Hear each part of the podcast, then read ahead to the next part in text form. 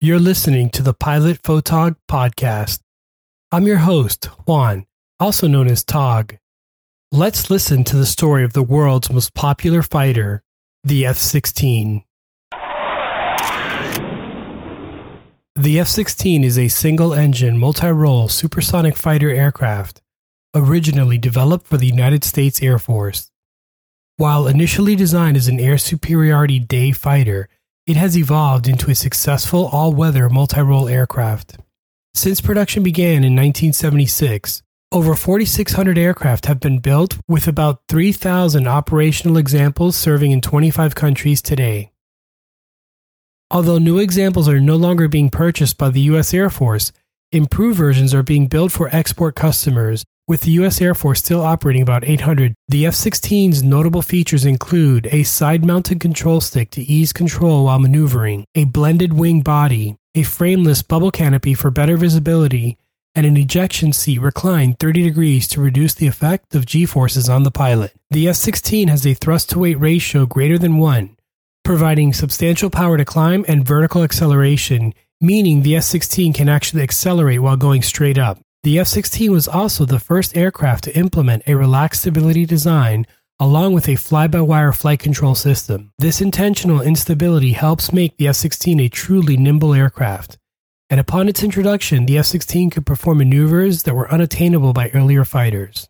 Here are some key specifications for the F 16 Length 49.3 feet, Height 16.7 feet, Wingspan 31 feet, which is actually shorter than the wings of a Cessna 172. Empty weight 20,300 pounds. Maximum takeoff weight 48,000 pounds. The F 16 is powered by one Pratt & Whitney F 100 engine, which generates 29,000 pounds of thrust with afterburner. As far as speed, the F 16 can fly at 1,500 miles an hour or Mach 2 plus. The F 16 has a design load factor of 9 Gs with a service life of 8,000 hours. When it comes to armament, the F 16 has an internal 20mm M61 Vulcan cannon, which is capable of firing 6,000 rounds a minute and is effective for both air and ground targets. Additionally, the F 16 has nine hardpoints for mounting various weapons or equipment six under the wings, two on the wingtips, and one under the fuselage. These hardpoints can accept an impressive mixture of air to air and air to ground munitions, making the F 16 lethal and versatile. Typical loadouts include heat seeking AIM 9 Sidewinder missiles, beyond visual range AIM 120 AMRAAMs for air to air missions, and a mixture of bombs and external fuel tanks. And while the F 16 is a highly maneuverable, well armed airplane, in the modern battlefield, you need to have the best sensors to detect targets and threats alike. Initially, the F 16 was equipped with the Westinghouse AN APG 66 fire control radar, which was designed to be small enough to fit into the F 16's comparatively small nose. Over the years, there have been several iterations of the radar system, with the latest version being the Northrop Grumman APG 83 radar. The APG 83 system uses the technology known as Actively Electronically Scanned Array or AESA. This provides the F 16 with greater flexibility in all weather targeting. This system also gives the F 16 fifth generation radar capability, since the APG 83 uses hardware and software common to both the F 22 and F 35 fighters. The origins of the F 16 go all the way back to the Vietnam War. That conflict revealed both the need for better pilot training along with improved air superiority fighters. Colonel John Boyd and mathematician Thomas Christie developed a theory known as energy maneuverability, which quantified an aircraft's performance. This theory allowed designers to predict aircraft capabilities and design trade offs. In the late 1960s, Boyd assembled a group of like minded military and civilian thought leaders, and this new group became known as the Fighter Mafia. This Fighter Mafia group initiated a technology evaluation program, which later became known as the Lightweight Fighter Program or LWF. Basically, up until this point, Air Force fighters have been getting bigger, heavier, and more expensive. Case in point was the F 15, which was being developed at this time. And while the F 15 was and is a great airplane, the Air Force could just not afford to equip all its squadrons with F 15s. Additionally, NATO allies such as Belgium, Denmark, and Norway were looking to replace their aging F 104s. Enter the LWF. The LWF proposed an inexpensive, lightweight aircraft that could maneuver with minimum possible energy loss along with an increased thrust to weight ratio.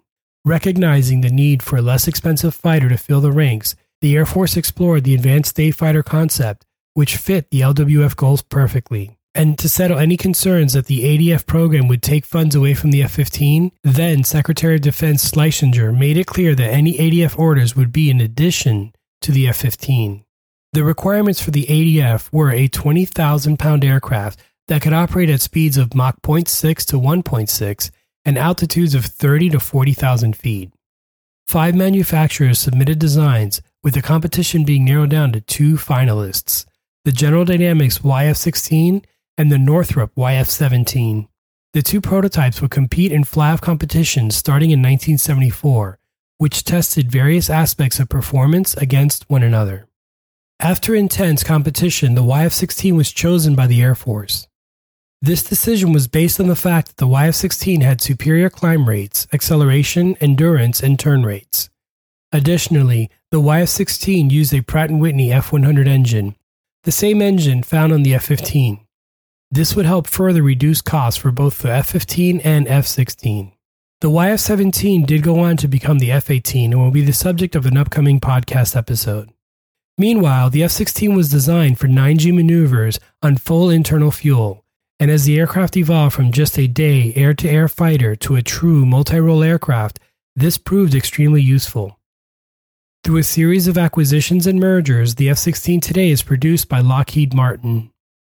Most F 16s were built in Fort Worth, Texas, with production recently being moved to Greenville, South Carolina, in order to make room for the new F 35s which are being built. Today, there are numerous countries that operate the F 16, for the United States, the F 16 serves in the Air Force, National Guard, Air Reserve Command, the Air Force Demonstration Team, also known as the Thunderbirds, and even in the U.S. Navy as an adversary or aggressor aircraft. Internationally, the F 16 serves in the air forces of 25 nations, making it a truly global fighter that can operate in any environment. Usually, the Air Force and its pilots will use an official nickname for an airplane, such as the F 15 Eagle but the F 16 actually goes by two and some say even three nicknames. So, how did this happen? Back in 1976, the Air Force held a name the plane contest for the F 16. After many entries and four years later, the F 16 was officially designated the Fighting Falcon by the Air Force. The unveiling of the name took place at a ceremony in Utah's Hill Air Force Base. The pilots, however, had already given the F 16 their own nickname. Hill Air Force Base was the first to operate F 16s, and one of the proposed names was Viper. As to how the pilots came up with Viper, Lieutenant Colonel Pat Gums McAdoo recalls it best. Quote, At the end of the runway, the F 16 did resemble a cobra or something as it approached you. However, I think Northrop had already taken that name for the YF 17. We all voted, and Viper came in really high. Seems there was a series on TV that had colonial vipers flying off of the Battlestar Galactica. In any case, the generals didn't want a plane named after some snake. End quote. Even after the Fighting Falcon name became official, pilots and crews who worked on the plane continued to refer to the F 16 as Viper. In fact, the award for excellent airmanship in the F 16 is named in memory of Joe Bill Dryden and is called the Semper Viper. And finally, the F 16 does have one other nickname, although it is not in widespread use today as when the airplane was first introduced. Since the F 16 was the first aircraft to rely entirely on sending electrical signals to relay flight commands, it soon became known as the electric jet. So, which is it? Fighting Falcon, Viper, or electric jet? It really depends on who you talk to, but today most people refer to the F 16 as the Viper, especially those who fly or work on it. When the F 16 was first introduced, it served as the first response frontline fighter during the Cold War. Following the collapse of the Soviet Union, the Air Force, National Guard, and Air Force Reserve flew the F 16 during Operation Desert Storm in 1991 and also in the Balkans throughout the late 1990s. F 16s have also patrolled the no fly zones in Iraq, along with serving during the wars in Afghanistan, Operation Enduring Freedom, which began in 2001, and in Iraq, Operation Iraqi Freedom, which began in 2003. F 16s also took part in the intervention in Libya in 2011. It's amazing to think that with its already storied history, the F 16 may only just be getting started. Since there are still F 16s in production today, and with structural along with capability upgrades in progress, the F 16 can operate to 2070 and beyond, giving it potentially a 100 year operational lifespan. With its multi mission capability, proven combat record, and relatively inexpensive operating costs, some people argue the F 16 is the best all around airplane in the Air Force today. Thanks for listening. If you enjoyed this episode, be sure to subscribe to this podcast so you don't miss any future episodes. You can also check out my YouTube channel. Just search Pilot Photog, all one word. And lastly, you can find me in any social media platform at Pilot Photog. Be well, stay safe, and see you next time.